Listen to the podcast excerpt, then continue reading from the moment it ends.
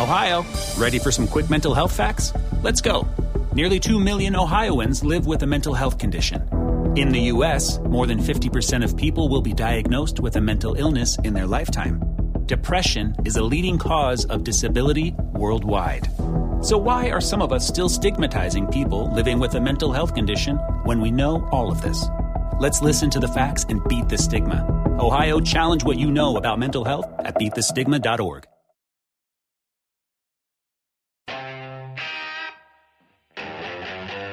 Middlekauff, baby, hey! What's up, everybody? Welcome. I'm Guy. That's John Haberman of Middlekauff. Uh, if you're watching on YouTube live, this is a Tuesday afternoon. That like button, subscribe to the channel. If you're you, if you're uh, podcasting, thank you. Five star review, Apple Podcast. We appreciate that podcast in the description below on uh, the tube, YouTube in the description of the podcast on the podcast. How about those Sacramento Kings, guy? Uh, what happened today? The Warriors lose. Warriors win. Warriors found a way. Warriors needed- won. okay, I saw some tweets like, "Why do they need playoff Steph to beat the Kings?" It's the way it is. This is the, the, the Warriors Kings matchup is very college, very Power Five bowl game, Group of Five team. Like the Kings just always play up for that game, always. Yeah, I mean it's just uh Kings suck. I mean they they always do. As uh as I, as I ran into Giants pitcher Logan Webb the other day as he had on Jason Williams jersey, little name drop. I said because I obviously know he's from Sac. I said, "What year were you born? Do you remember when the Kings played of their 82 game schedule? They got about less than 30 on channel 31 in the late 90s, and for us normal human beings, that, that's where you got 25 games of Sacramento King basketball with white chocolate, the jersey you're wearing. He's like, I don't remember that. I was born in 1996. So, like when Jason Williams got there, which my guess would be like 99 ish, you're like, no, I mean, you were four. I mean, it's crazy. I was like, God, I feel old. But he knew it was a cool jersey to wear. Yeah, I mean, it's you, he can go to YouTube. You There's a lot of guys out there at uh, frat parties wearing Sean Kemp's, you know, that Yeah. aren't going to YouTube to watch Calabro highlights. it, it does feel like the jerseys from the 90s, even if you were born in the late 90s and never really watched those guys, is cooler than wearing some jersey from like today. Like you're, Yeah. you're not going to wear a fucking CP3 jersey or Dwight Howard. Kyle Korver, no, you wear like a, a McGrady still works, but you want to go. That's like the new. You want to go older than that. Maybe a Ray Allen Bucks, but you want to go a little older. I saw like Def Left Shrimp at this at this Oh, deal. Yeah, a Sonics jersey is a great jersey. It does look good. It does look good. We are sponsored by. Actually, there was a. You said on the last pod there were. You saw a lot of uh, this out there. Tito's handmade vodka. A lot of people been. Now we always appreciate you guys DMing us photos, tagging us in pictures, but specifically in the last few weeks, it's been a lot of Tito's water and lime. We're getting a lot of those. People seem to be enjoying them. Uh, Tito's handmade vodka, John. It is uh, numero uno. It is the official uh, sponsor of this show, the title sponsor of this show, which is incredible. Well, And it's America's original craft vodka. Yeah, I mean it's it doesn't get any better. W- whatever you want, like you said, the easiest drink of all. That's literally the drink of choice by the guy that founded the company and created the cocktail is Tito's water and lime. You could go lemon as well. Oh yeah, Whatever actually, his is a lemon. His is His is a lemon. Yeah. You can go lime if you want, but he goes lemon. Uh, and it's very, very popular in the circles of Tito Beverage and obviously our listenership.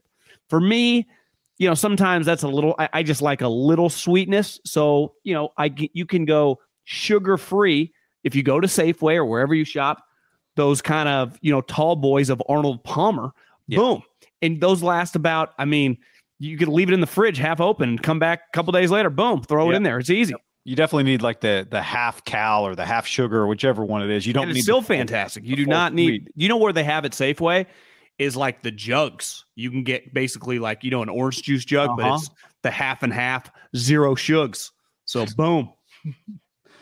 Uh, love the light shugs. I do think the Tito's water lemon is a pretty baller order when you sidle up uh, when you when you belly up to the bar.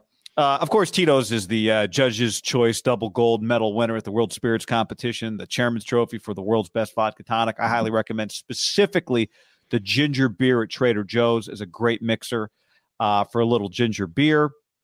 And Tito's, a little mule there. Uh, but whatever you do, and they got, you know, fall is here, holiday season, people coming to the house, all kinds of great holiday drink recipes at titosvodka.com, distilled and bottled in Austin, Texas. 40% alcohol by volume, namely 80 proof, crafted to be savored responsibly. Cheers to uh, my little brother, Why? Did he have a baby? Matthew John Middlekauff, born this morning. Ah, congrats, little Jeff. Tito's up for you, buddy. There we go. That's not that he, not that Jeff did much besides just be there, but uh, Yeah, I mean, Yeah. he did create. Yep, he did create. Um, on the stream, uh, Tito's the official sponsor of Raider Nation. I don't think they're not they're not they're not saying that. but Oh no, no! Let's pump the brakes there. winners only, John. Uh, but um, yeah, I guess like we say, it's good for all the emotions. Tell our friends about Indeed, or Yeah, tell them. yeah, r- really quick, just really quick. Friends at Indeed, hiring never been easier. You just go to Indeed.com Instant match. They find the skills you're looking for. Indeed assessments help take the stress out of interview process. All virtual, not wasting any time. Indeed knows when you're growing your business, and there's never a better time to grow a business than times like now. Things are cheap. Go right now, indeed.com slash ham. That's indeed.com slash ham. Need to hire. You need Indeed. Just go to indeed.com slash ham. Indeed.com slash ham. Terms and conditions apply. There you go. Good job. All right, I wanted to start with something today. Now, did you see who the new Colts offensive coordinator is? I follow his wife on Instagram. That's that's the only reason I know him. Parks Frazier. Yeah. That's the guy's name. His wife, they had it. They had a bit young. Uh, they have a young child. Okay. She used to be. What would her equivalent be? Like the Amy G of the Panthers is how I think I ran into her Instagram years ago. She was Team kind of doing something like that. Yeah, team reporter, and I maybe she's team reporter by the Colts. I'm not quite sure. Maybe she's maternity Was leave. she was the team reporter for the Colts.com. She's cool. I mean, I she's a she was a good follow. So uh They have a golden retriever. when I heard his name, I thought he, he sounded like a guy that should have been, uh, you know, leading Vanderbilt in home runs this year. Parks Yeah. Great baseball name. But I had to do some Googling, John. And uh, I went to Wikipedia. There are two paragraphs on his personal life entry. And I want to read the two paragraphs to you because I think they're, it's, uh, it's pretty great. Pretty great. Two paragraphs. Uh, little coaching career. Here we go. Paragraph one. Frazier is married to Carolyn Cant, former reporter for the Colts website. The couple were wed by Colts head coach Frank Reich. Solid. Solid. Yeah. Paragraph two. Frazier's home was damaged in a shooting in 2019 when 77 rounds were fired into the home. Oh my god. No residents were home. No injuries were reported. The targeting of Frazier's house was later ruled a mistake. Paragraph one here's my wife. Frank Reich married us. Paragraph two 77 rounds fired in my home by accident. That's if I if you only read those two paragraphs for a person's life, you'd say there's a lot. This guy just a lot of different avenues we could talk. We could you could talk to Parks Frazier and be like, let's talk about some things, Parks. if there was a moment when your home got pumped through a lead, pumped full of lead, and for whatever reason, whether it was scheduled, you had to go to dinner with your wife, you had a work event, hell, you just randomly went to go see your parents down the road. You'd spend some time thinking, like, what if that hadn't been on the schedule or the docket, and I had been sitting there watching the fucking Warriors barely beat the Kings? Also, if they had said to me like it was random, I don't know. I wouldn't be like, oh, cool, never mind. All right, everyone, everything, everybody back in. I'd still have to leave. I think I would still have to leave. Well, if it was random, does that mean the guy they were looking for is in the vicinity and they just were off one on the uh, old address? Because it's like, well, is my neighbor James and Juliet on the other side? I mean, what the hell are they cooking? I mean, am I in enemy territory here? Yeah. Because you never truly know. Mm-mm. And I'm a big believer in this. I don't give a shit what you do inside your house, as long as you're not bringing, you know, the gangs coming my way. Right. Right. You can do what you Right. want to do inside your house, as long as you're not messing with my stuff Yeah. or Oh playing fucking music late at night. this, is this Manzanita? Wrong street. My bad. I always remember. You remember Your first night- move to go roll into other room or just go flat lay and hope it doesn't pierce low. I, I don't know what I the have move thought is. of that. I have thought of that many times since the the. You remember the uh the Boston Marathon Tsarnaev, that shooter, Yeah. the bomber, right? Remember that story? I remember that night so clearly because I remember waking up to watch it and calling you at 2 a.m. saying, "Turn on your TV." Was he hiding in a boat? He, yeah, they had like tracked him. Yeah. Well, one of the stories that night was there was somebody in that neighborhood, right, where he eventually was found hiding in the boat. They were doing some shooting at each other. Somebody in that neighborhood had just gotten out of their computer chair to like look out the window or some or maybe hit the gr- deck and and shortly thereafter when they got up they, a bullet hole had gone right through the headrest of the computer chair so ever since that i've always wondered like what do you do i mean you want to get away from you know that side windows you want to hit the ground first i guess and then maybe army crawl but uh yeah man 77 rounds in your home like i don't know you just better not be home or near the front of the house insane Yeah. insane Uh, parks element uh, there's there there's an element of luck and randomness to life. a hundred percent There's an element of luck and randomness, and you know I've listen. We've all. I'm not the most religious guy, but sometimes you got to believe, especially in something like that, where it's like someone was looking after me, right? I just read a story from John Canzano about some guy at a Washington State game who, who had a heart condition, didn't know it, just happened to be like on the concourse about to pass out, and a nurse was in line with her family and saw him and realized something's wrong with him and got over there and restarted his heart. She just happened to be in line. Now, if you're that guy, you're thinking, how was a nurse right there, right? You're She have like the she have like the medical devices on her. Like said. no, or she, just, knew how to get that to CPR and back back up, get that thing running again. Yeah, So I remember my brother, his first child, said it's it's an eerie feeling that first couple times, you know, when the kid is quite old enough to like the mom can go out and run errands. Like, oh, you just stay home with them, and you just realize like, what if something goes wrong? I got Yeah. no clue what to do. comment on You the just- uh, on the stream. Right. Parker Parks Frazier might be a gangster ass motherfucker. Who knows? One hundred percent. That's why you know it's you kind of get everyone off the scent. You marry the team employee, and you uh, you have Frank, who's a very religious man, marry you. Uh, Mar- remember Marvin Harrison? All of a sudden, lighting people up at his uh, car wash. who's car wash? Was that a true story? I never, we never really got to the bottom of that one. Well, yeah, I mean the guy got lit up. It's just was Somebody Marvin was there. Did, Mar- Yeah. did Marvin shoot him? That was always kind of the. No, I no mean, one knows. I think, I think everyone thinks he did. Luis says uh, at a pharmacy gave us twenty bucks to say at a pharmaceutical industry expo in Boston after presenting. Uh, told everyone I was with the I was with in the Four Seasons to get that Tito's and soda. Oh, look at you, God, you're living good there, Luis. Four Seasons Tito's and soda. Must must be nice. All right. Uh, John, here's a little nugget for you. Uh, games between good football teams have been hard to come by in the NFL in recent weeks. I did a little digging, looked it up. Uh, here's the last four weeks of uh, NFL data. Okay. Week seven, there were three games between teams 500 or better. Week eight, three games. Last week, four games that featured two teams 500 or better. This week, there are two games that feature teams 500 or better. Bills Vikings is one, Chargers Niners is the other one. That's it. Is that the type of content going on uh, on Twitter.com right That's now? what you're missing right now, John. That is what you're missing. Yes. So I could just I can bring you the good stuff or that dry piece of research. So it's safe to say this is you know one of the better games of the week.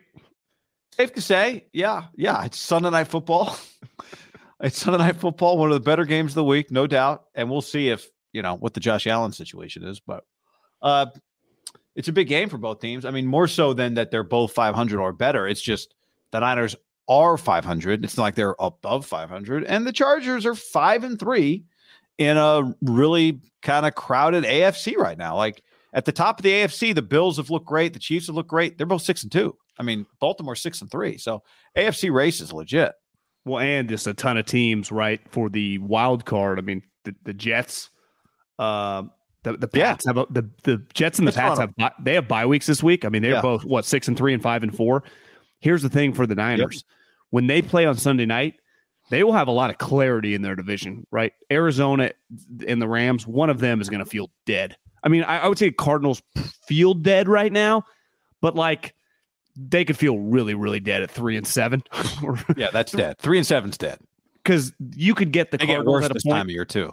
Yeah, that they're so gutless by the time you play them that you're in pretty good shape. But like you get to four and six, all of a sudden you go, we just take two out of three. We're just one game under. We're competing the NFC shitty. And Seattle and somehow Tom Brady are going playing a game in Germany at seven in the morning on well, I guess seven thirty in the morning my time. Six thirty. I don't like this non-spring forward. I like getting that extra hour of sleep. But like that, if Seattle wins that game, if the 49ers lose, you are two games back in the division, even though you beat them. You're two games back in the loss column, right? They would be they're six and three now. They would be seven and three, and you would be four and five, like that. Yeah. Would that be a little bit of a problem? I mean, it, it would be in part because like Atlanta, who know we don't really think about Atlanta. We don't talk about Atlanta. We just see Atlanta a lot somehow. But Atlanta right now is on the Niners' heels. Atlanta plays Thursday. Like if you're the Niners, you want the Panthers to win on Thursday. You don't want Atlanta sitting there at five and five as you go into this game at four and four. Because if you're where, two, you know where that game is, which uh Atlanta, Carolina, I I'll, I won't say it's in Carolina. It's in Carolina. So you, you go into you go into the weekend. You Al know, Michaels got a is Al Michaels regretting this move, or is like whatever? I just signed up. That's a terrible. Yeah, what's game. he making? Like that's what I would say to Al. It's like, well, I mean, thirteen mil. Well, what do you get now? Just you know, I you, are you allowed to complain if you're making if you signed up for ten million dollars? Why are you working out? You're like eighty. Just call it a career.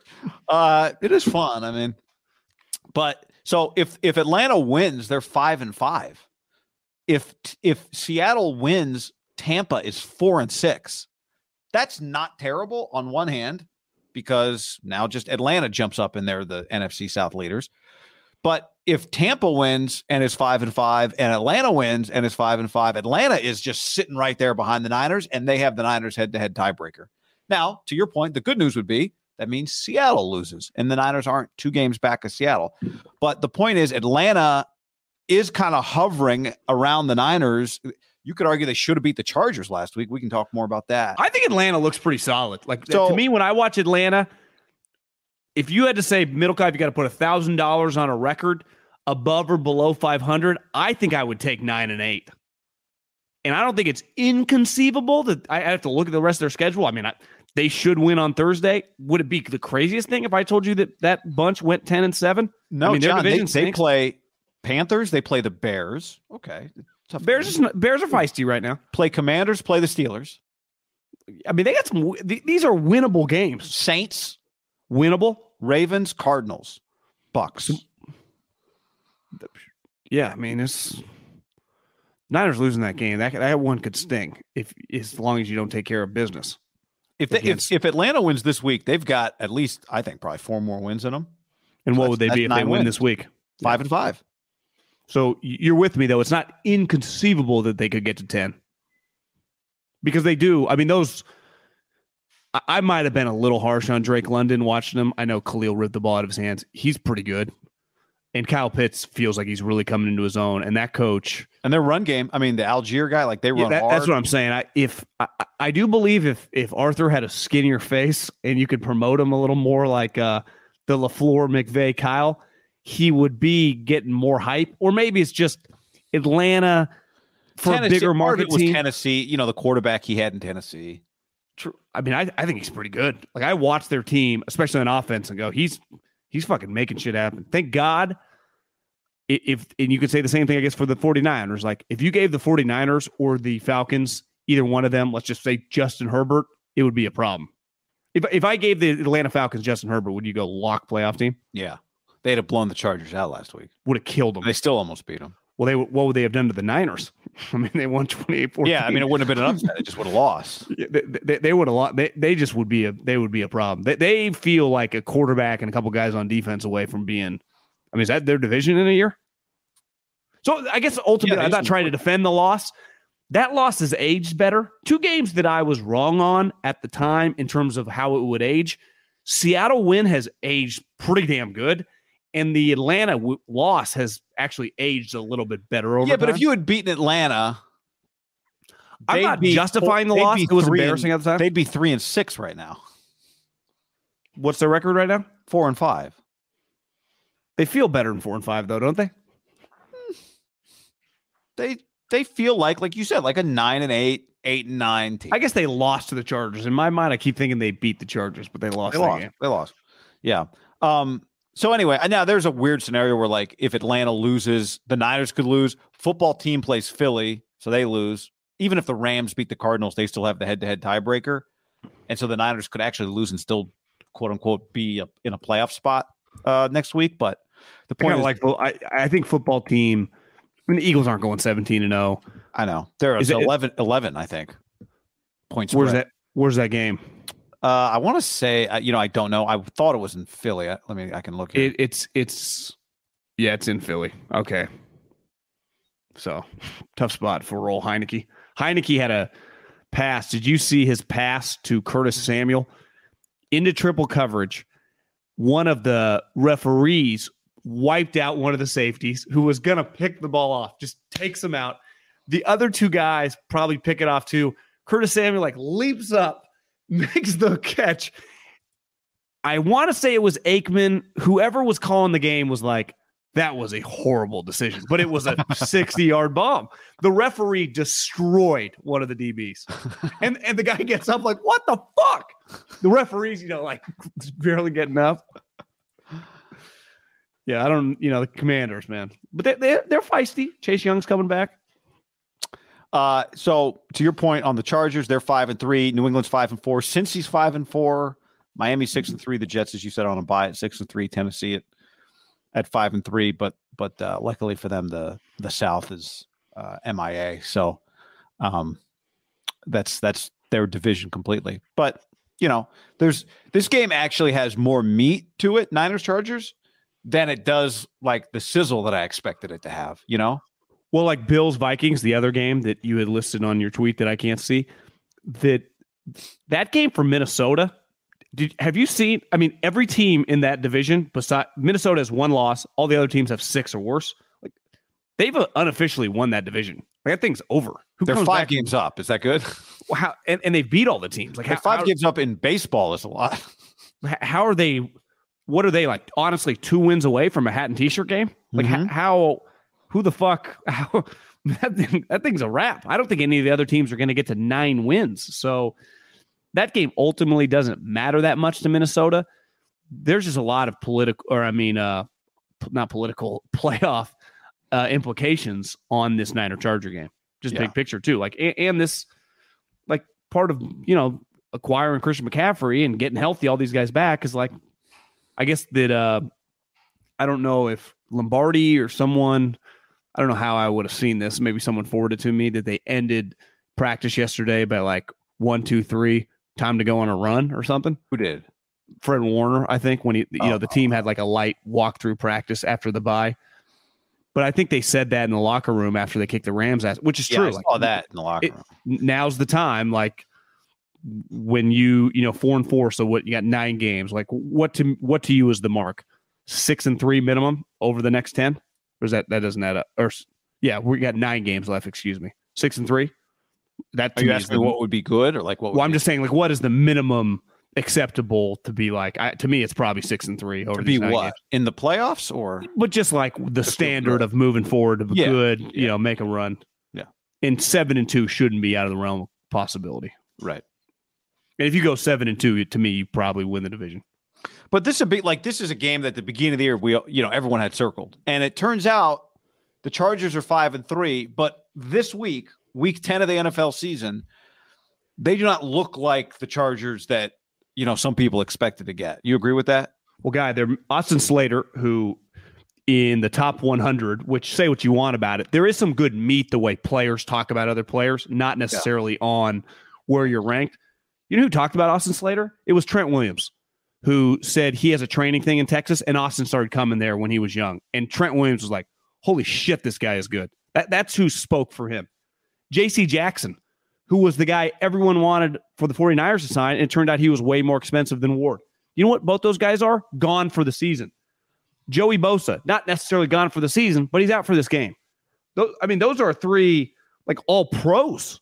Part of the reason why I picked the Chargers to be a playoff lock is those three guys are better than most teams like best players, and those are just three of their players. right? Did- Rashawn Slater. I don't know what you said, but Uh, I said Austin Slater. I don't know why I said Austin Is that a, is that a giant? oh, Giant, yeah, San Francisco Giant. Keenan Allen and Mike Williams. I mean, I they are no lock to play in this game. I don't I- think, I, from what I read, Mike probably is out, and Keenan day to day. Pelissero said uh, turning close to turning the corner, but they'll the news on that will come Wednesday. But it sounds like Mike Williams is out. They lost uh, defense. You just go to the Chargers page on ESPN, ESPN.com. It says another guy lost for the season. Austin Jackson, defensive tackle, seven year pro, like just meat of their boom, tours ACL, gone. Like they have lost a shitload of people for the year. And you factor in, like, if Mike Williams can't play, I was watching the Seattle game for my iPad ran out of batteries. And Mike Williams, and he, I think that's the game that he had his high ankle sprain because then they had to buy and then they just won this game. He's a fucking beast. Like Mike Williams, listen, I'm a Keenan Allen. I got a soft spot for him. I do think Mike Williams is their best wide receiver. He's a he's just he's a difference making player because physically it's hard to match up for him, especially if I told you that those two guys were fully healthy, you'd be like, well, this is a tough test for all, you know, the the rotation of whoever's on the opposite side of Charvarius. And that's you'd say for even for Charvarius, like being on one of those two guys, that's just a it's a tough matchup. Yeah. I mean, those guys are going to get theirs, especially Keenan, right? He just works over the middle of the field. Like he's he just gets his eight for 80 against most teams. Watching them against the Falcons, the Bosa thing really hurts them because you can just eh, you just run away from Mac, which is what the Falcons did. And Khalil, I know the rip away from Drake London play was cool. I just I don't know what you thought watching the game. Like he's just he's not the same guy that he was. No, I know he's not- he's when he had the rip away, the Chargers tweeted like Khalil Mack washed question mark question mark, and then they show that play. It's like first of all, I wasn't even thinking about it till you guys wrote your guy is might be washed, and now that you mention it, yeah, I mean he's not the same guy. Now I'm not saying he's washed up. I've hated washed for like three years. Washed up, just say up, but whatever. It does sound cool. Can't deny that. Uh, Because isn't washed a good thing? Like I just washed, right? Yeah. I'm clean. did you say watched? Um, but he it like I to me like Khalil Mack would really benefit from Joey Bosa being on that team, obviously. But it would just keep teams from being able to avoid him, which they they're doing. They just and he's One not- on that on that play specifically, it wasn't like Khalil Mack turns the edge, almost gets Herbert, turns the corner, chases down the wide receiver. He was dropped into coverage. He was kind of in no man's land. Drake London catches an out by the sideline to make a play, turns back up. Khalil's just there. And I don't think you expect Khalil. I'm not defending Drake Drake London. You got it, ball security. But clearly, I don't think he realized that the defensive end outside linebacker standing there with the biggest arms in the league grabs the ball right out. It, it wasn't, it was a good play because Khalil just took the ball, but it wasn't like he came from far. Drake just ran right into him as he's dropped into coverage. Here's what I know. as he's getting held up by like two one or two other guys. W- would Kyle Shanahan pay to have Khalil Mack dropped into coverage every single play? No, You don't think Kyle Would he Shanahan pay would to have him pay? drop into coverage. Well, I, I'm saying, would Oh, Kyle Shanahan pay the Chargers to drop? team. Khal- Yeah, would he on pay team, for them? Never drop him into coverage. Yeah, yes. when you drop into coverage is a big win for the you know the offensive team. So But most but times also Khalil Mack- run like he plays the run better than he pass rushes. Right, right now. yeah, but I'm just saying you just want him away. yeah, yeah. And then right when he did it, I because I remember t- we talked about it earlier. The ball security. The second time I watched the ball security was he was just like going like, and then he realized it and he doubled down. Yeah. That's how he fell. Yeah. Uh, There, so there were some is, fu- there were some fumbles in that game. and then on to, and then on top of that, John, uh, you know, your favorite topic, like part of it is it's also Brandon Staley who you're going up against here, right? So it's Brand who I actually thought threw some pretty interesting blitz, like just threw a few things at Mariota early in that game in terms of blitzes from different spots, but um, you know, this is not an Andy a, a, a limping Andy Reid team where he can make up for a lot of it, probably. I would say of all the coaches that consistently getting made fun of By um, you, by me, but I you know I I, I think universally. how would you know what's going on on the internet right now? Yeah, but I, I've I've had my fair share of time, so I know what plays and what doesn't. I would say that Kingsbury's up there. I would Yeah. obviously say that you know Brandon Staley has been up there with some of his decisions, and when you lose to people like that, and Kingsbury last year beat him twice, it you could Andy Reid could have lost to Mike Vrabel on Sunday night, And it's not the worst loss because it's fucking Mike Vrabel and he's been beating a lot of people. Even though ideally your team is better than that team. It's what I'm saying about like the loss to Arthur Smith. Like if Arthur Smith last year he went seven and ten with Matt fucking Ryan, and if this year he goes nine and eight, you go, this guy might be a little better than you realize. And no mm-hmm. wonder him and Vrabel as a combination were rattling off playoff victories. Like looking back, that's a pretty dynamic uh, combination. You lose to Brandon Staley, guy. I, am I'm, I'm just I, I can't justify it. I, I cannot accept anything less than you deserve everyone shitting on you because that's what's going to happen. Because here's the other thing: you just listed all those guys injured. Injured. You watch them; they are, a, as you said, a skinny Herbert who is clearly banged up, who's throwing the guys that most NFL fans have never heard of. It, it feels like they got Justin Herbert, they got Khalil Mack, who's not quite Khalil Mack anymore, and Derwin James, and they they got a lot of random guys flying around. So this is you're not playing a big time team, and you're playing a coach that most people think sucks and I would say universally everyone thinks they should fire him and hire someone else because you're going to waste this quarterback. Yeah, it, it, looks like they're wasting the quarterback now. And I think I meant, I don't think I said it on the stream. I said it to you beforehand. The thing about Her- Herbert does look watching him. I've watched a lot of Herbert, and obviously, I mean, he fractured his ribs. He just he does look like he probably hadn't been lifting as much in the last month and a half. Although they say he's healthy now, he does look a little skinnier to me. Now, part of it he's tall, so you can just look a little skinnier. Feels like the ball still zipping. Yeah, I mean he's he does a really good job of like looking like he's going to throw a rocket and then throwing a changeup if it's like a dump down type pass. Um, but yeah, I mean it's Bob on the stream says you can't lose to Haley and Hackett in the same season, uh, Staley and Hackett in the same season. That would be unacceptable, flat out. Be rough. Run like that. That's a loss that's aged even worse, right? The Hackett 11 to 10 game. Yeah, there are there are no words for that one. Yeah, that's is that a worse loss than uh, the Bears game? Given that if you want to factor yes. in the monsoon, yeah, you factor in the monsoon. Although you know it's like, uh Justin Fields turning out to be good isn't good for the you know it's not good for you if you're the no. Niners. So there's a lot of poison in in some of their losses. The Broncos lost hurts. That Bears loss hurts. I mean, who'd think a you know five star guy from Ohio State that also went to Georgia that has a rocket well, arm and is six foot three and can run like the wind would turn out to be a you know an above average talent. The Ohio State guys have been bad before. That was one of the knocks on them, right? I saw before I uh, got locked out of Twitter. I just sometimes just search like when something's just hot. You know, just type in Justin yeah, yeah, Fields. Yeah, totally. And you just run into like a lot of former Ohio State guys that are probably like our age or older and it's like that feeling when Justin Fields, you know, bails out an entire program of bus, you know, and just all, all the different memes of Justin Fields doing God's work for a program that just can't produce a good starting quarterback. And like everyone in a weird way, despite going 11th, has any player gone that high and been written off quite like Justin Fields? Like, because he went 11th in a draft, but it felt like everyone did not think he was that good. Yeah, like when Deshaun went high, there were a lot of people who were like banging the table for him, right? I just don't think that many people were banging the table for Justin Fields. Do you uh, think Justin Fields wouldn't have gone 11 and fallen to 15 with Mac? Would Bill still have taken Mac? I don't know. I, I he might have taken Justin at that case because he'd be like, look, look, I just like he just had Cam and probably had some fun with like the athletics, right? Like maybe Josh McDaniels would have seen like we could do some stuff with a guy who can run. Yeah, I would have loved to see that scenario.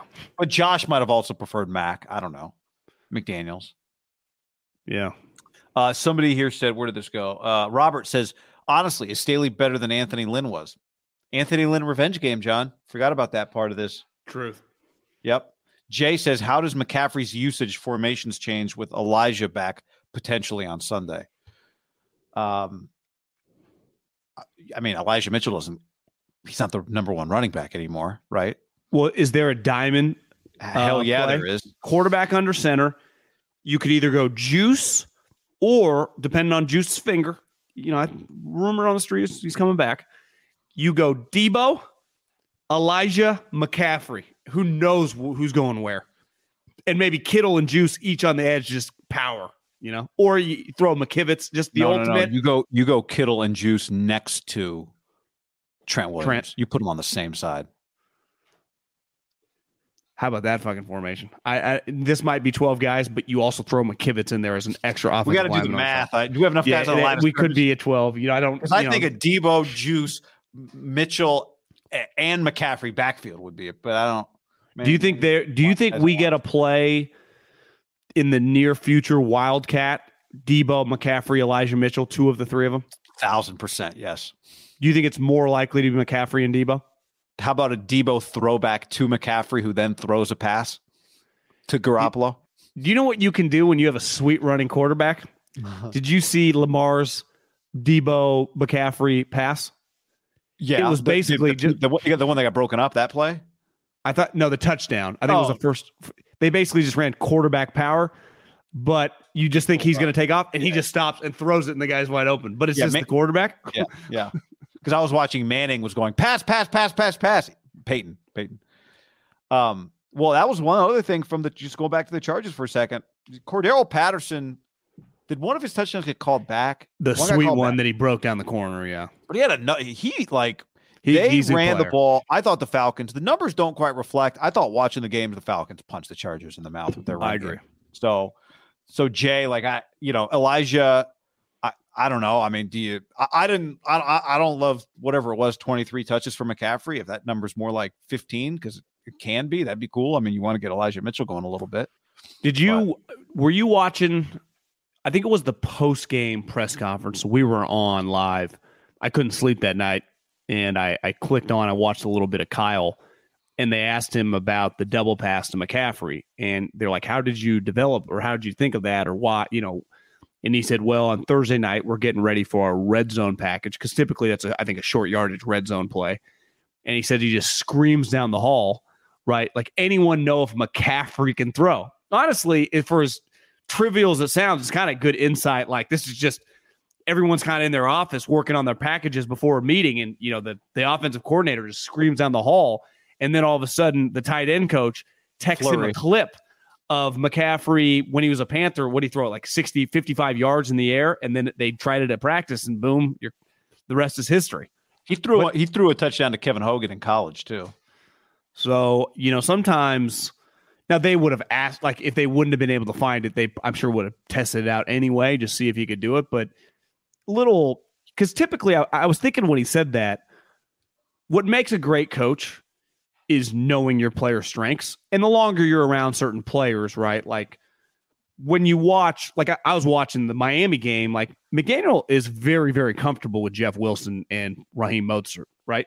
Even though they are rel- like he just acquired one free agency and just traded for another, but he knows all their strengths and weaknesses, and it feels like pretty immediately he like he knows Tyreek, like just what he does well. Now it's pretty, he's probably a pretty easy player to deal with.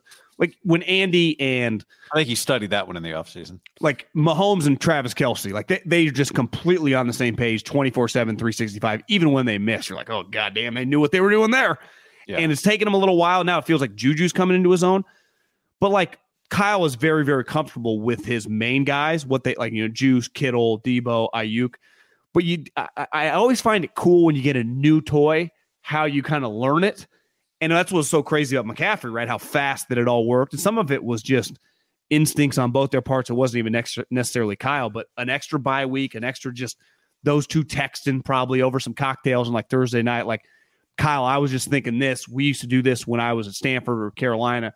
I fucking love this. Or Kyle's like, Mm. you know, randomly sitting there with his kids, like, Christian, what do you think about this? Or him and Deebo talking, and then they bring it up to Kyle. Like, I bet the think tank over the last week, the offseason, just ideas going in guys' heads. Like, you know, we haven't talked about this yet, but I, I really love doing this. Do you guys, is that something you guys have run in the past? Like, I, I bet a lot of that's gone down over the last, even the bye week, just texting, don't you think? Uh, yeah, and I would add, and I'm not just saying this because he's our guy, but I bet Juszczyk has some ideas. Well, you see Just those guys. it- well, the two of them went to him and Kittle so went to. Tahoe. Oh, that's true. I did see those. I did see that on IG. But he just sees the game really uniquely, right?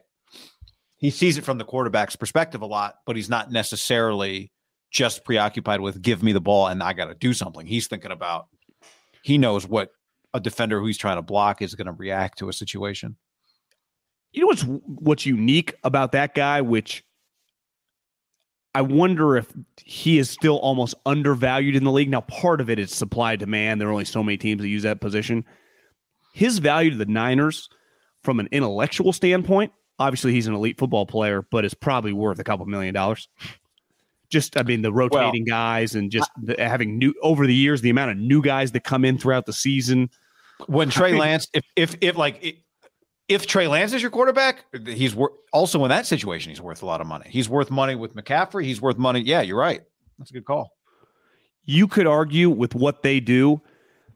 The it's it's hard to find another Kittle like a guy that's that complete of a player.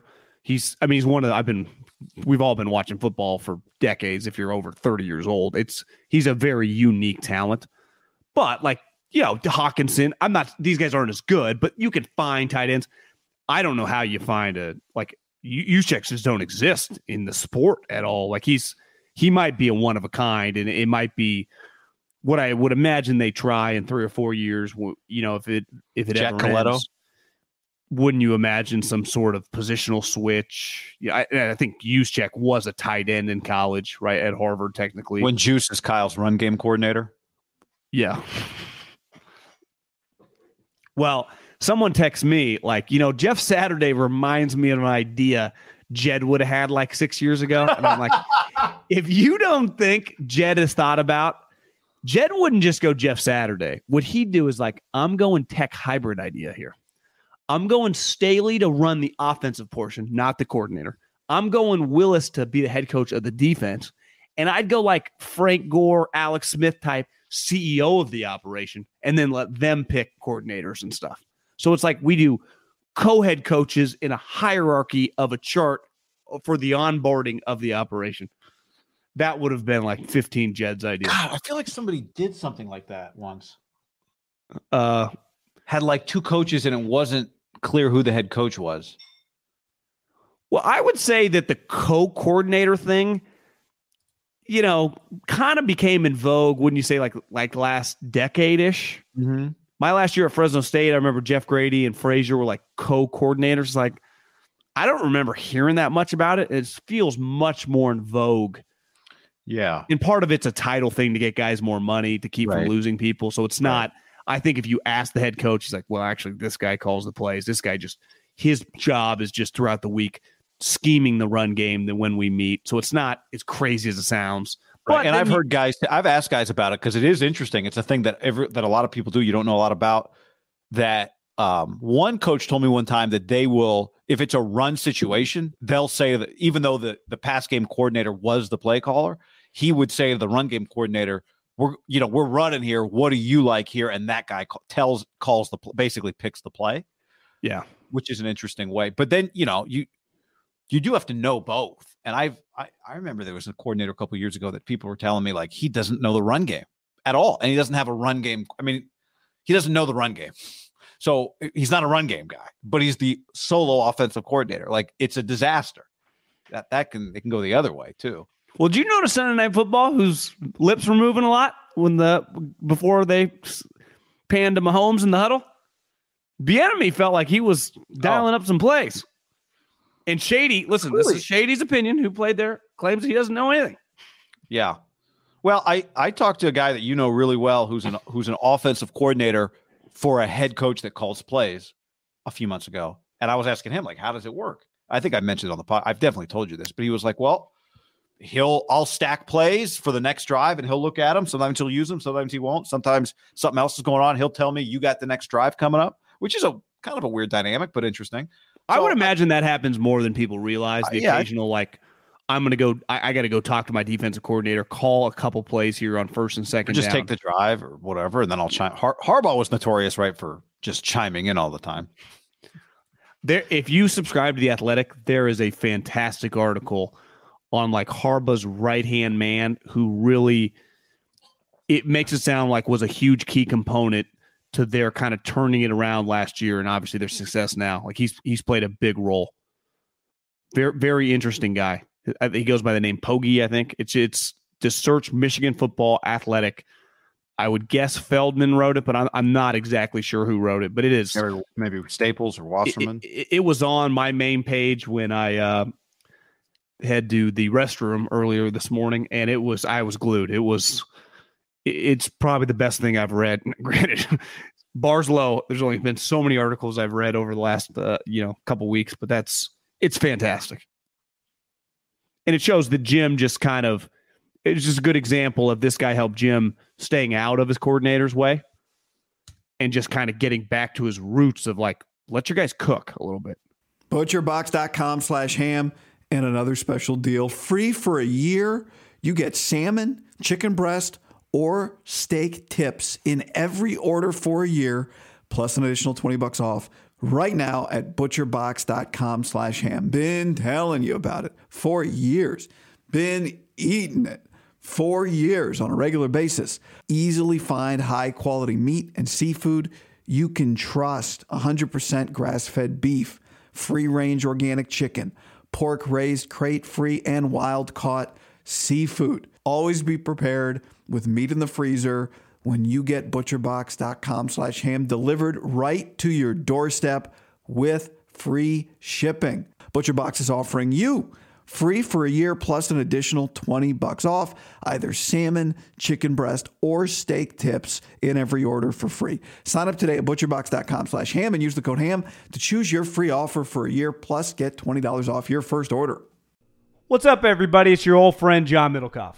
I'm here to tell you about our friends at Game Time. Here's what I need you to do go to your smartphone, download a little app called Game Time. Baseball season's in full swing. Oracle Park. Been there a million times. Never doesn't live up to the hype. Go get yourself some garlic fries, a brewski, maybe uh, some ice cream. They have very good Ghirardelli ice cream there. And when you do that, promo code HAM. So download the Game Time app. Your first pair of tickets, promo code HAM, H A M, save $20. The A's only going to be in the Bay Area for the rest of this season. You probably can basically go for free. Just buy a pair of tickets to any baseball game. They also have comedy shows if you want to check one of those out or concerts. Game Time app, promo code HAM, save yourself $20. We don't even need a thank you. Just hammer that promo code. Yeah, that's that's it. John, you're you are not. His name is Biff Poggi. Biff Poggi. Yeah, Harbaugh's constant consigliere. I this would have been a lock retweet from from me, but can't. Po- so Poggi. I don't know. I don't know how to share. This you, you have a platform, John. You're using your platform here. So good, thank you. I will. it- it- you're right. It is a Feldman, and uh, It was too in depth to just. It, it it was just had some good quotes. What? Type stuff that as like a twenty year old. I mean, I read those articles fucking seven a day. Speaking of Harbaugh, somebody DM'd me the other day when I was tweeting tweeting about the Colts, and they said, "Could Jim Harbaugh be?" Actually, what they said was, "I think Irsay is going to want Harbaugh to be the next head coach of the Colts." Now, uh, you know, Irsay. I don't know if you saw it. Did you see it in the clips from his press conference? Uh, I had it on mute. I, I saw no, not really. He said he loves the Jeff Saturday. Hasn't been in the league because he doesn't feel pressure. I saw I saw, I saw that clip. which as you know was going to get hammered and did um but you know I, I don't know what the relationship with jim Irsay and harbaugh's like my bet is jim could flip the switch real quick if he had to harbaugh that is to um you know make her Irsay feel good and no one nobody would give Irsay a hard time for hiring jim harbaugh harbaugh In the ring of honor for the franchise, right? yeah i mean he's, sure. ulti- I- he's, he's in the ring of honor I'm pretty sure he is. he uh was it's and so is uh Jeff Saturday. So, you know, we already know that that interests Irsay. Um Harbaugh wanted the Vikings job, tried to get the Vikings job, hard to tell a little bit. Uh, a few years ago, but he was at a different point. Michigan has since, I think, uh, repaid him and made him feel special again. And obviously, he's got a, as we're recording this, we don't know exactly where the ranking is, but a top CFP team that's going to come out here in 20 minutes, new CFP rankings. So he's got things rolling in Michigan. But if Harbaugh wants to get back to the NFL, this would be a really interesting spot for him. The one thing he doesn't have is a ready made quarterback there, but most teams don't. So, He didn't have one in San Francisco, and he created it. yeah, Now, I mean, Alex was there, but he convinced him to stay, and then he resurrected his career. He is in the Colts Ring of Honor, and he only was there three seasons as a player. I guess 94, 95, 90 technically uh, four, 94 to 97. Colts Ring of Honor is actually pretty incredible. It's like. Harbaugh. Uh, don't see Unitas. Do see Jim Robert Irsay Jim's dad, Dungy, Harrison, Edgerrin James, Eric Dickerson, Marshall Faulk, Saturday, Polian, Manning, Wayne, Freeney, Mathis. Probably want to throw Unitas in there, but uh, they might have forgot about him. Feels like Irsay just with a lot of Jim Irsay guys. Now, he did say I've been running this team for 50 years. I know what I'm doing, or something like that.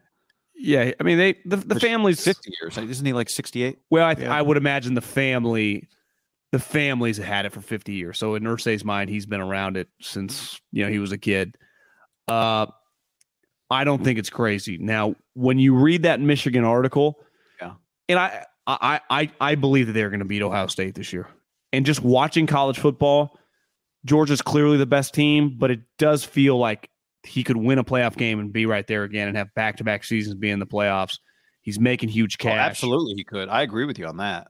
So, you know, it's hard to tell. Was last year's like was he scratching his itch or was it more revenge? It, it's it's hard to put him and figure Jim out, right? So it- it's really hard to know.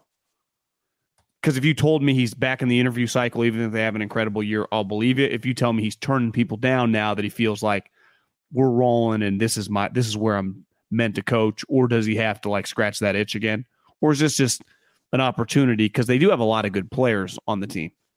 And Chris Ballard's the GM. Now, would he want his own GM? You know, they're just because part of getting the Michigan job is he was going to work for the dude from Goldman Sachs, right? Like that guy was hiring him. Jim wasn't bringing in his own guy.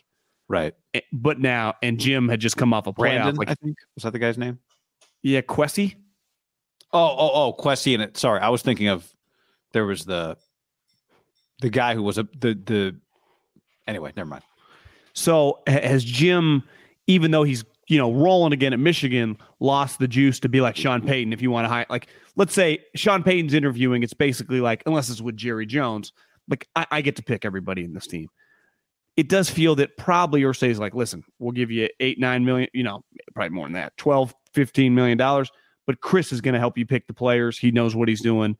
Maybe Jim has at this point in time realized that's an easier way to go, having dealt with a situation where you know, I guess he's seen it both, right? He had Baalke, even though he had a lot of influence, especially at the quarterback position, but he has technically been the owner, GM, and head coach when you're the head, when you run a college program, right? Like there's no player that comes into Michigan that he doesn't ultimately, even if his position coach is the guy that wants him, he's got to give the okay for them to sign him. That's the best part about college football that like Kirby Smart is the fucking GM owner and head coach of the Georgia Bulldogs.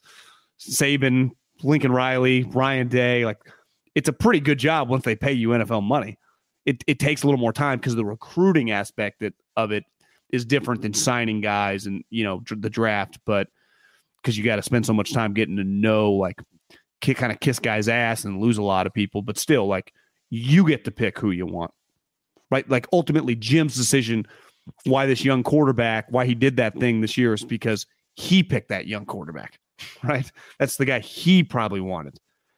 And then like that's just that's a powerful thing that we see in the NFL sometimes there's back and forth and fight, which is natural. I want this guy, you want that guy.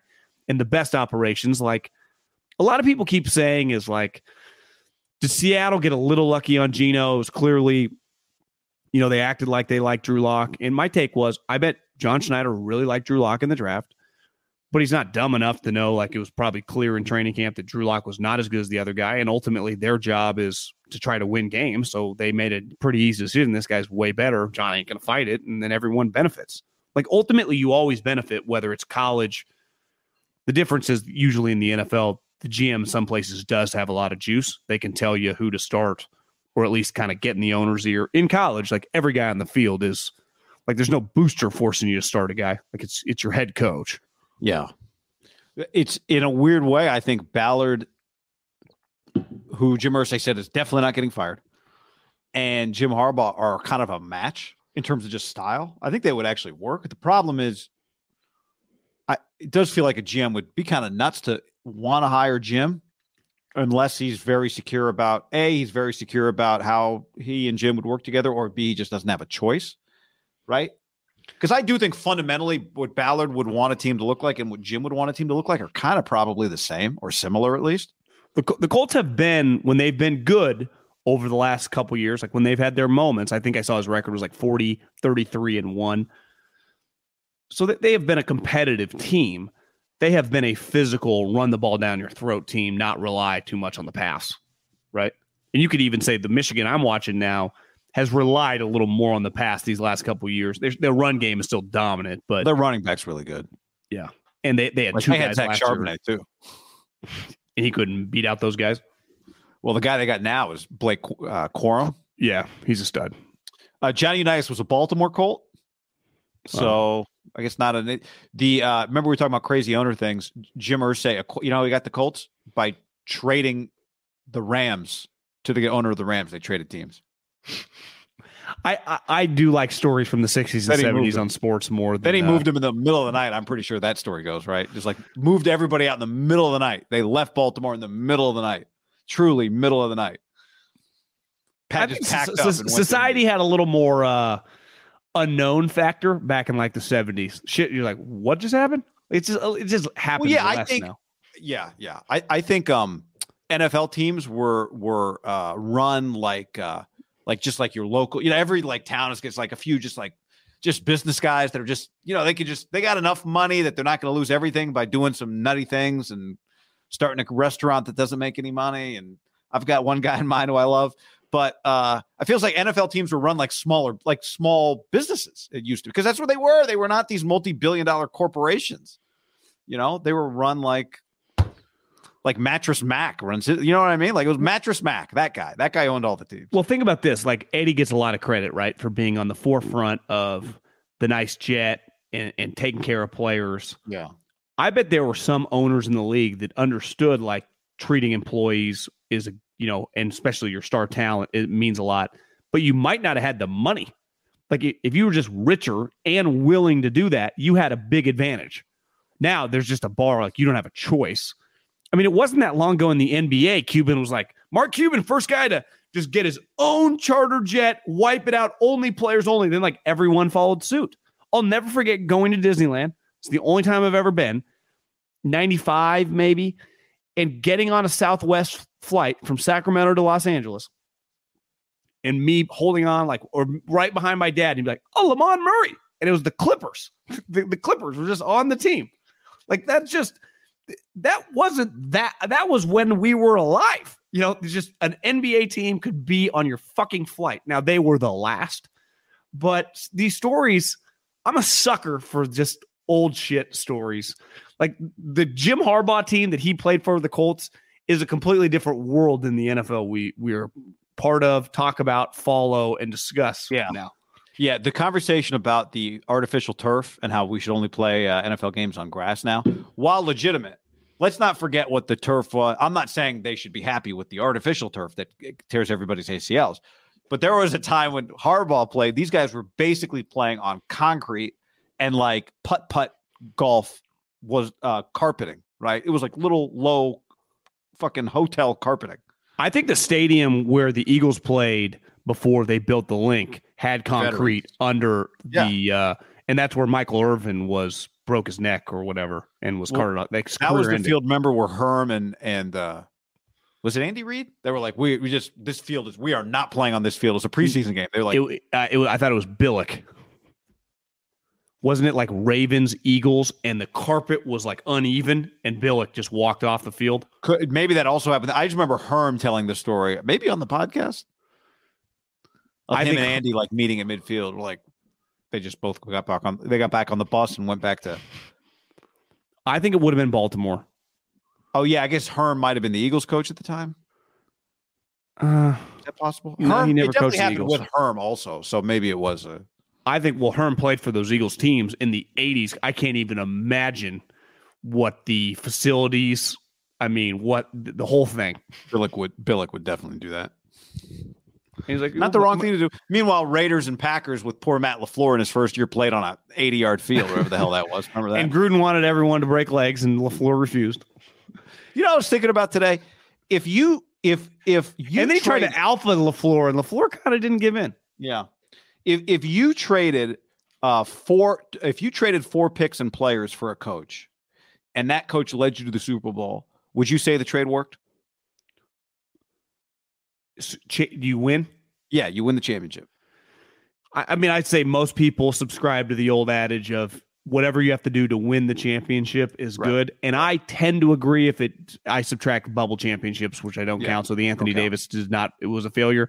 But I would say historically, every like Stafford, everything they did for that championship, no matter what happens moving forward, the Rams will can always say they were champion in the NFL. Yeah. Is it a poor reflection of Gruden that the because what's crazy about that Super Bowl was they traded all the shit to get Gruden. He won the championship, but the the Raiders went to the championship too. Like traded Gruden, and they're like, yeah, look. Now the difference was he they probably lose the game because Gruden's on the other side, right? I, I see. To me, both those teams are the they do. I think it's historically because like the Bucks knew all their calls. Remember, I think Lynch has talked Yeah, about it. Like yeah, they knew every yeah. check. But it's a little like Larry Coker on each side. Right. Like you just inherit a sweet team. So what's his name that took over the Raiders? Like they were already loaded, and then most of the Bucks guys that are anti Gruden or people around football were like, "Well, yeah, you just fucking inherited Tony Dungy's sweet squad. They were already competing to win Super Bowls. You know, was he the difference? Maybe, but could it have just been like that was their time? Like if you would have taken over the Eagles in like 05, could they have just won the Super Bowl instead of having Andy Reid? Possibly, right? If you had just taken over the Patriots in 2015, could Nate Hackett have won the Super Bowl that year? Possibly, but that like three years later, it could have been a disaster. If you're just handed, if Tim Cook leaves tomorrow, as someone's handed apple, like there's a decent chance for a couple years they're just going to keep rolling. Then it could crumble. Right. Right. If I just hand Sean, if I fired Dan Campbell, Spielman, every fucking guy in the Lions building, and handed Sean Payton the Lions, more than likely the Lions are maybe a little better next year, but they're probably not great, right? I just hand them the Chargers, please, for the sake of everybody.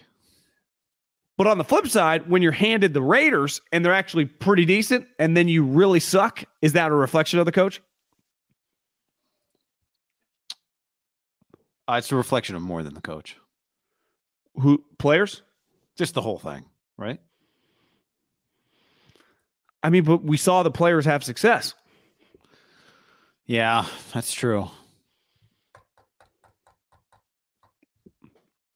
Uh, Raiders this week are facing a coach who's never coached above high school, a play caller who's never called plays, and a QB who's never won a start in the NFL. That's what uh, Josh Dubow, Raider Homer, tweeted. What's the worst loss in NFL history? That's impossible to say. I mean, that's a long. Uh, what- Dubow could track that one down. what, I'm what's the what's what's the worst loss of the last twelve months? Would you say? Is Colts Jags the worst loss, given that all they had to do is beat the Jags? But when you look at the history, you're like, well, the Jags do beat them Jags all beat the 'em time. all the time. Uh, the worst loss in NFL history. It's impossible. I mean, I mean, it would have to be like, you know, some eh, not have to be, but the first thing I think of is is a playoff team off a bye playing some, you know, some team that snuck in with like a 500 record at home and losing. let's just let's just do the last couple 28 to three. let's just use the last not even that far like the last last season and so far this season there's probably not a loss this season that could equal anything last season because last season like the chargers losing to the raiders that are undermanned when your quarterback's rolling right to a team that clearly is not as good as you was pretty bad the jags losing to the colts like giving the magnitude of that game i think when you factor in the variables of the situation of Jeff Saturday, I'd even throw in like Ehlinger. Like it, Oh, 100% you should throw in Ehlinger. Like, the only reason me- he's starting is because the owner likes him. well, like to me, it's pretty clear if you just watch a half of football. Like Heinicke to me feels like he's in a different universe than Sam. Yes. Heinicke should be in the NFL for the next eight to 10 years. one yeah he he is established like he's probably better he's gonna he- he's a better player than chase daniel and who knows if his career lasts that long but he's like a legitimate talent as a backup the jeff saturday sam ehlinger element because you could tell me this guy uh what's what's what's the coordinator's name uh elliot Parks frazier Frazier. parks frazier was destined to be like a pretty good offensive mind one day right Yeah. he's just been in the nfl and he's former quarterback at Kent State or Sanford or wherever the little school he's from, and he's just your classic Sam. like Sam. You said yeah, like if like isn't he typically the type guy like this guy's a ten year NFL coordinator or whatever? Like I'm not going to be shocked at that. That is not that weird. That happens to me. It's the other the head coach because someone DM me this. Is it how would it be borderline impossible to just show up out of nowhere and like create practice plans. I'm like, he's Jeff Saturday's not creating the practice Well, I said that to you yesterday, and you made the point that there's already guys on staff that have them. Yeah. Well, I, they literally just practice like they've been practicing. Now he could do. Could I see them and maybe we could make some tweaks? Like this is what we did under Dungy. This is what we did under Caldwell. Talking to different people over the years, like let's add this period. But there, he's not gonna like take out a sharpie, exit out, do this, this, this, this, this, and this. Right? I mean, that's that's just not happening. You wouldn't think. Maybe. Were you surprised to see how smiley he looked in his press conference? Not? Irsay, Which- but Saturday. Uh, Kind of like he was just named the head coach. him an NFL team. And that's just what he's used to. You throw on a suit, you get on camera, and uh, the lights are on. You just, uh, you know, it's NFL Live. You just put on a smile. Good point, Lewis. you know, Field. When I watch this team, You know, Susie? you know, Susie. uh, Evan says, "How about everybody that lost to the Bengals in the playoffs last year?" The difference is like it's pretty clear when they're healthy, they're a pretty respectable offensive Yeah. squad, right? Just a, not, not a lot of film. Uh, do you do you think? that he was asking Dan Orlovsky what he thought, and, and um, to me, that's it sounds funnier than it. Like it's Dan Orlovsky was trained in quarterback rooms. Like Dan knows what he's looking at schematically, right? You're a backup quarterback for a decade. You have been taught by offensive coordinators Yeah. what to look at. So when Jeff Saturday, because Peyton Manning is not going to spend a lot of time breaking down the Colts offense unless Jim asks him to, and even then he might go, "I gotta, I, I just don't have time."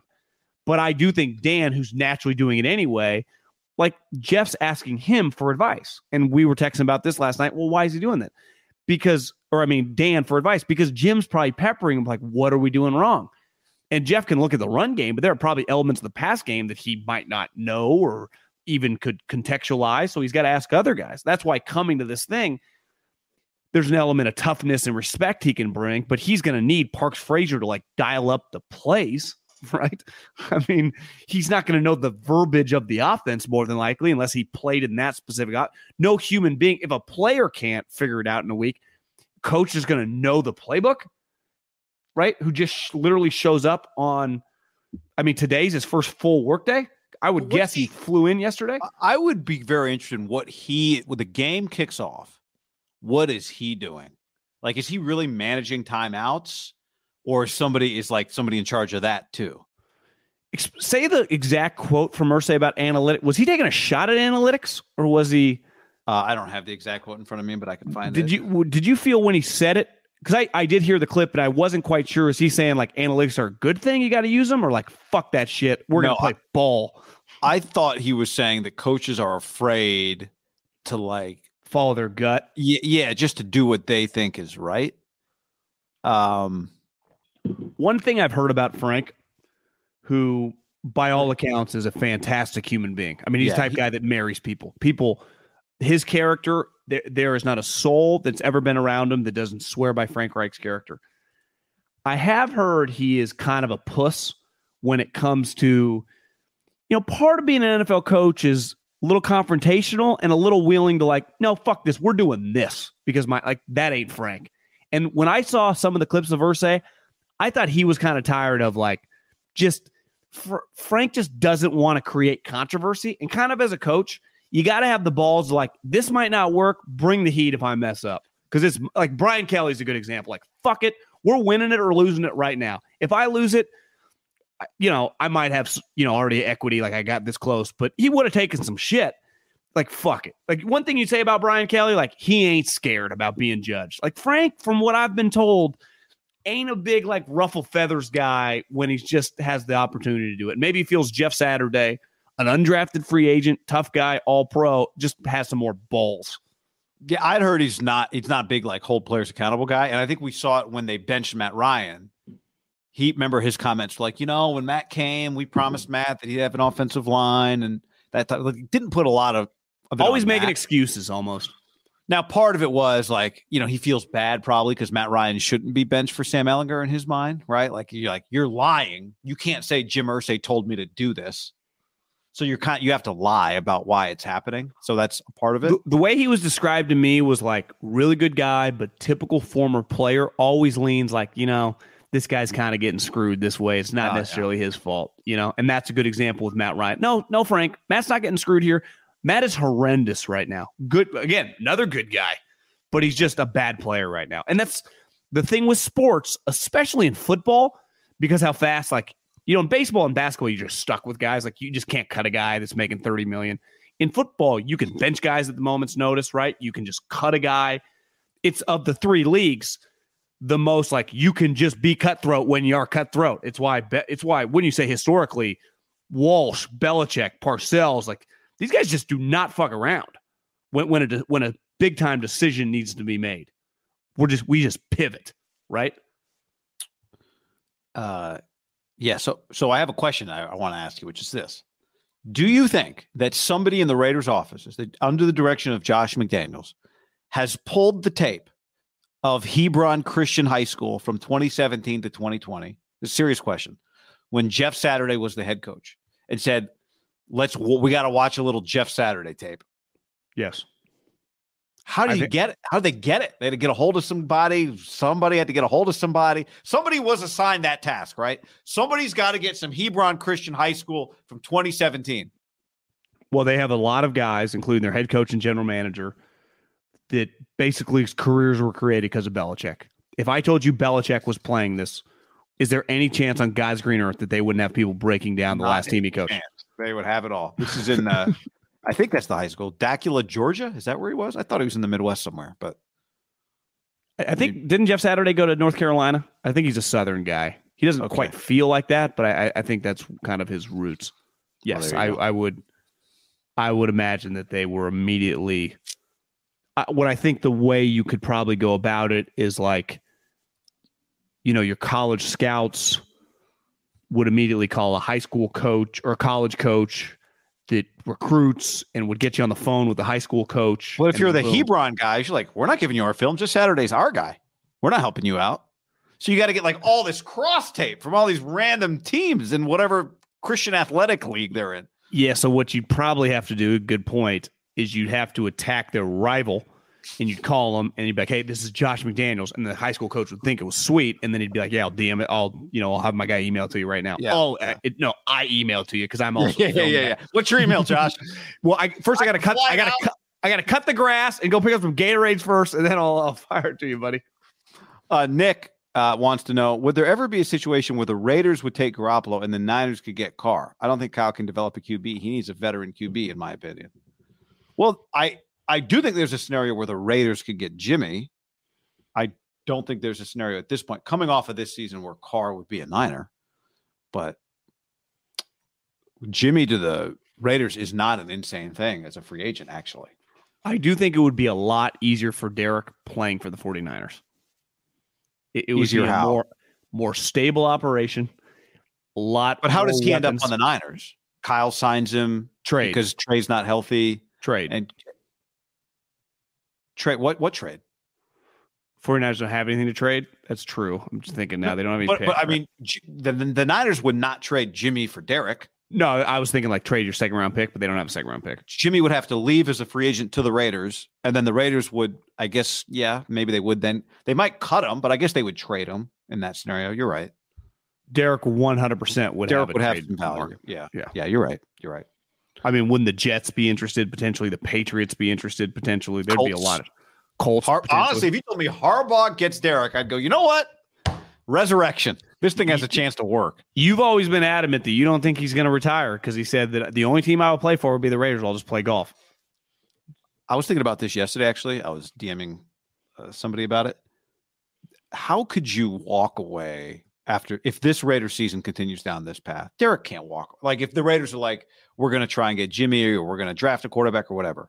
You can't walk away after this year to live in Vegas and watch Davante Adams play for the Raiders. No way. He, I- Derek would not do. I don't think he would do that. He'd got. He'd have to go play somewhere. And by the way, I I think Der- like Derek loves ball. Derek loves talking ball. Derek loves being an NFL quarterback. You only get to be an NFL quarterback for so long. To me, like the second he gets on the phone with Colts coach Jim Harbaugh or uh I don't know, uh Belichick. yeah, Panthers coach Sean Payton or Belichick, he'd be like, you know what? Yeah, fuck it. I'm gonna go play for these guys. Like I, I, I don't know, man. I It's not that I'm saying I don't believe him necessarily. I just think somebody else could light his fire. And what's he going to do? Sit in Vegas and play golf while Well, well, one- Davante's in town, like living around the corner? One thing we saw this year is think about what happened this year. The quarterback movement was pretty nuts. You got Carson Wentz on the football team. You got Matt Ryan on the Colts. You got Deshaun Watson on the on the Browns. Like, if you tell me there are three or four, like what, what, like right now, if I said the name of like three or four quarterbacks where they're going to be next year, a lot of people's jaw would, I don't know, hit the floor. But yeah, there were some hit the floor moments. Tyreek Hill's on the Dolphins. Davante. One thing we've seen now, the trade deadline's a good example. These younger, super rich fucking coaches and GMs, uh, they ain't waiting for like, yeah, we'll just figure it out. That's been the Colts' problem. They've kind of slow played it. All these other GMs are like pedal to the metal. I'll tell you this: if Josh McDaniels wins like five games, he ain't gonna try to suck next year. I mean, he might go. I gotta make the wild card to keep my job. Yeah, you're right. He wouldn't go, let me go draft a quarterback and develop him. He wouldn't be able to. He would No. need he would need a quarterback. So What quarterback would he get? Could be Jimmy. could be James, could be Mac. I mean, it's th- th- there could be a, to me there are just a lot Derek of to the scenarios. Pats, Mac to the. That's not crazy. Because to Matt, would you imagine Matt Ryan retires? Uh, yes, I would imagine that. Yeah. Well, he does, but he's got a lot of money coming to him next year, doesn't he? I think Well, he does. Well, they're going to cut him then. I would think. If you get cut with a year left on your deal, they just pay it out right then. It just And- depends how much you're owed. Then you can just retire with that year's money. Yeah, so I mean, technically, he's owed. I mean, it's hard to really tell. You Maybe know, they, they agree to thirty million dollars. I don't know exactly how much is guaranteed. I mean, God, his dead cap seven years into his contract is still eighteen million dollars. I mean, he is just. I remember when he signed his deal, a guy that negotiates as part of like a front office told me at the time it was a pretty historical deal because they guaranteed a hundred million dollars. So at signing, or no, maybe it was this guaranteed at signing. He's like within two weeks he's going to get ninety five million dollars, and that was the first of like that was ahead of its time in 2018. And then obviously the floodgates gates have opened the last two or three years with the Mahomes and Josh Allen. But I just remember like at, at the time, like part of that escrow thing was like, you know, we only guarantee 30, 40 million, put the rest of the hundred million dollars away. But that was like the NFL has kind of to a new threshold because when Steph Curry signs a $200 million deal, I, I don't, I pay you over time 35, 40, like I don't get to 90 until like year three. But at, at the time, Arthur Blank, boom, 94.5. Wow. I bet I bet that, like for example, Kyler Murray contract. I wonder if Kyler got as much at signing. My guess would be no. Well, he got the. Yeah, he uh, did. No, he never mind. Well, Well, it's because he agreed to the uh, study study uh, clause. Well, think about this is how ahead of the time Matt Ryan was. Kyler Murray, f- almost four years later, his guaranteed at signing was 103. So it's not like they've gone from 95 to like 150. Like that that hundred million dollar, like cutting a hundred million dollar check. I mean, these franchises are big. They're not Apple or Google. I mean, that's that's a big check to cut. That's all cash. It's not like, well, can can I finance, you know, 70 million of no, it's like cash into the account. If you're Arthur Blank, you that first thing in the morning, or does that sit on your desk till the end of the day? I think first thing in the morning. Get it over with. Fuck. That's Can one of those where like, should we direct deposit this? And you're like, "Mm, write the check, please. Can you imagine being Bidwill and afforded him 103 million dollars and watching this? I, well, is Cliff going to get fired mid-season, or he just got extended? Before I got booted off Twitter, I saw he was trending. People thought he was going to get fired after what's. I didn't think he was going to get fired. I, I think he makes it the whole year. Yeah, I'm just, I'm just saying, if he loses this week, he's three and seven. Yeah, did did win 11 and make the playoffs last year. That's true. That's true. Saw his brother, not his Kerry. brother, Vance's brother, right? Who I guess you could, if you fired Cliff, you could make him the head coach. His brother's the interim coach at Nebraska. Yeah, I saw a headline that like he was in the mix for Arizona State, and then so I did some digging. I'm like, this guy. I mean, you can't. This guy can't be the head coach, can he? Of a Wow, what's his, year. ba- what has he done?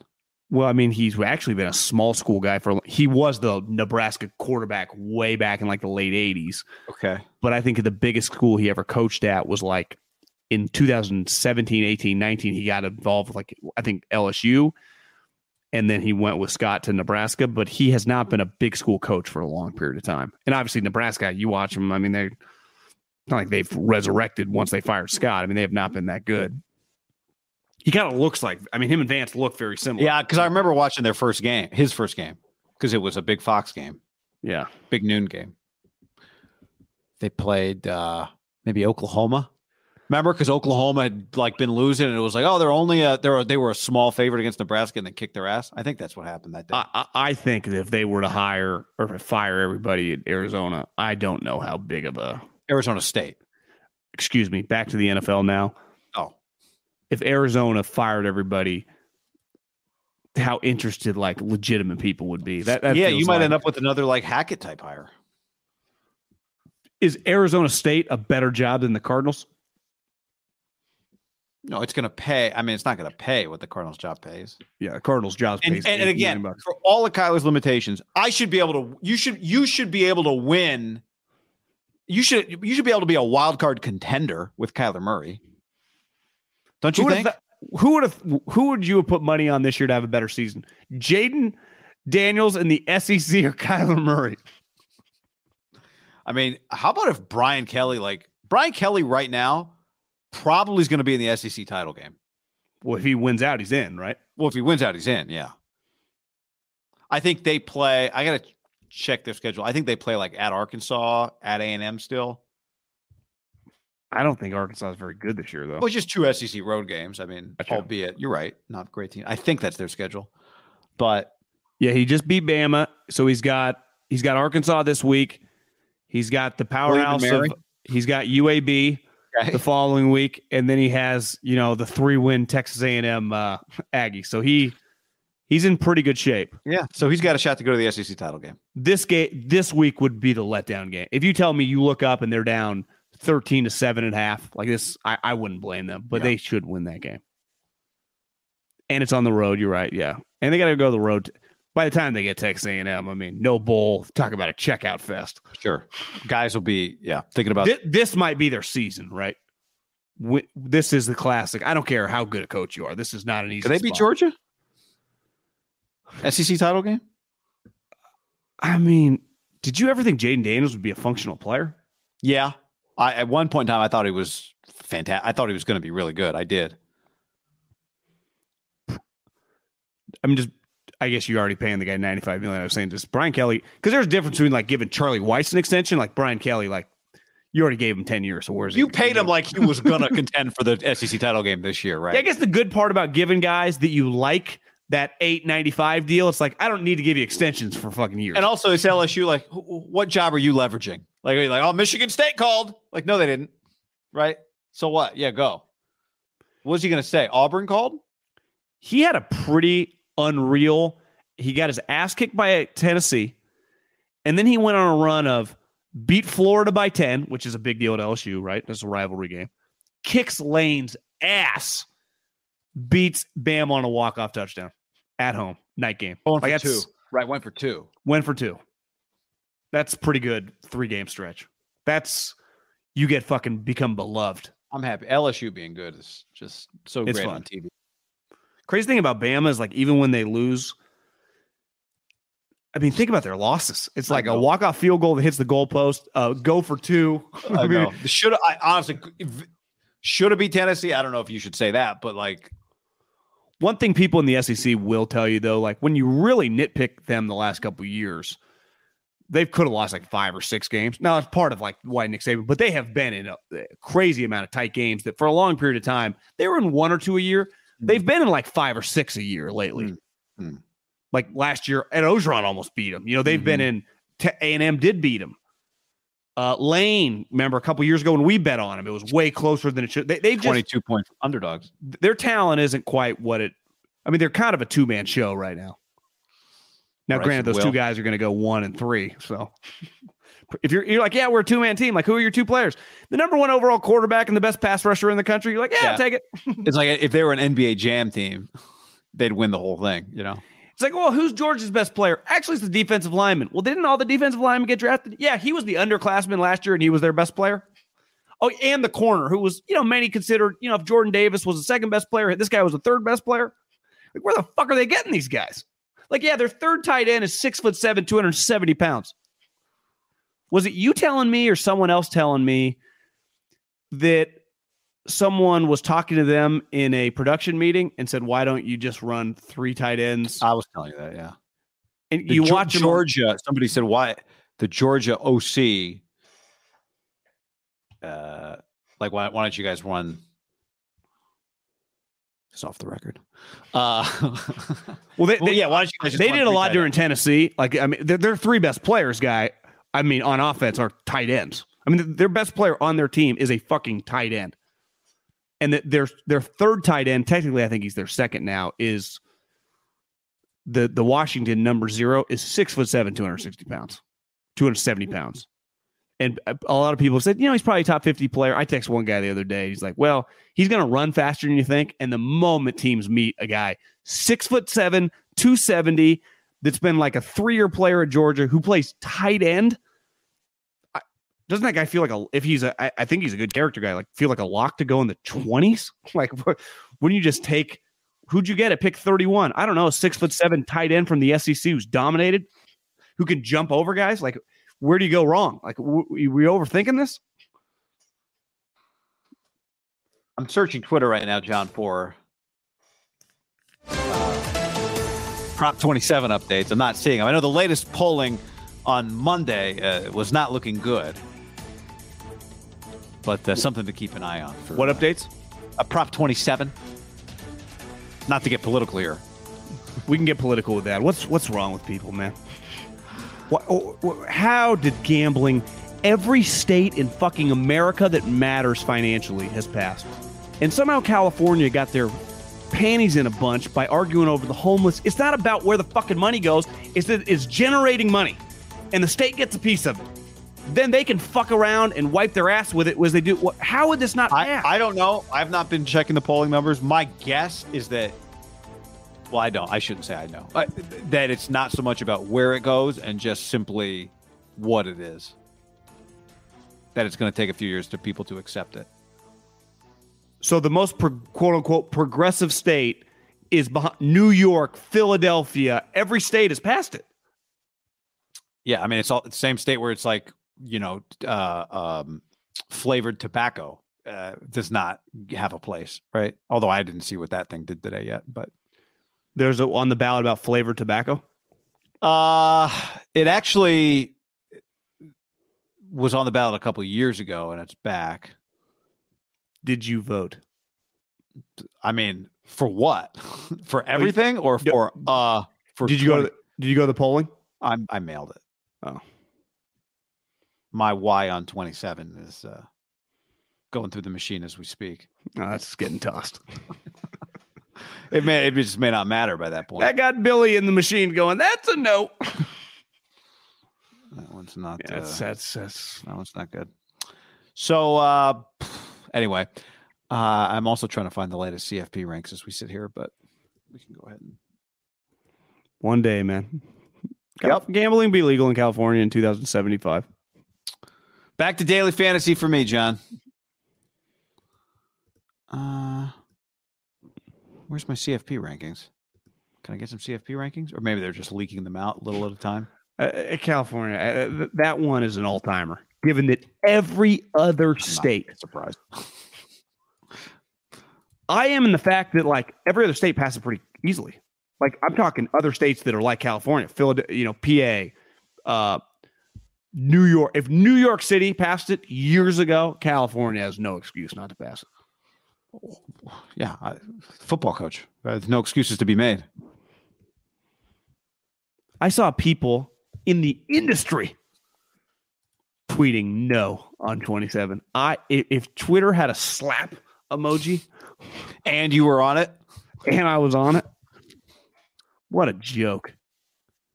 Meanwhile, I Uh, got my egg tweeting about crypto. it's not an egg. I mean, it's uh, it's a real logo. In Prop 27. Clemson, Bama. So Clemson's 10, Bama's 9, SC is 8. I love this. First thing I find, I, I type in prop 27. This person, hashtag, hashtag fire cliff, hashtag fire Keim. If you vote no on prop 27, you're a fucking authoritarian loser, and I genuinely hate you. Now, granted, this could be prop 27 in there's I'll tell you legalize on California. This guy's talking about it. We got a lot of people on our side when you just type it in. I- actually saw a couple um, Niners. I don't know if you saw Niners tweets when uh, I- this. I saw this one. Somebody said uh, yes on 27. Somebody else said it better pass, but it won't. And then somebody said Prop 27 on election day. And it's a, it's a picture of Garoppolo coming out in the Super Bowl. I don't even know what that means. I guess that it's not going to work or that it is going to work. Just sad, man. Niners score on that drive? Uh, no. And there was another one that was a picture and it said Prop 27 on election day. And it was Sherman trying to chase, it was Richard Sherman as a Niner trying to chase somebody down in the Super Bowl. Well, Like I got moms urge Californians to vote no on Prop There you go. 27. Like it, it's you got to be of age. You talking about? Yeah, well, I, but I think a lot of their ads they they were like, you know, if if you have if you allow this, my kid will have access to gambling on the phone. Uh, here we go. Photo prop 27. And it's just a picture of Richard Sherman trying to catch Sammy Watkins on the Super Bowl. See this one? Does that mean it's gonna get there? I don't what happened on that play. No, he he didn't catch him. No. Uh, pour one out tonight, Tito's. yeah, it's uh, what we always have that at least. Can I get the latest CFP rankings, please? TCU get number four? Anyway, all right. On that note, Adios, people. later, everybody.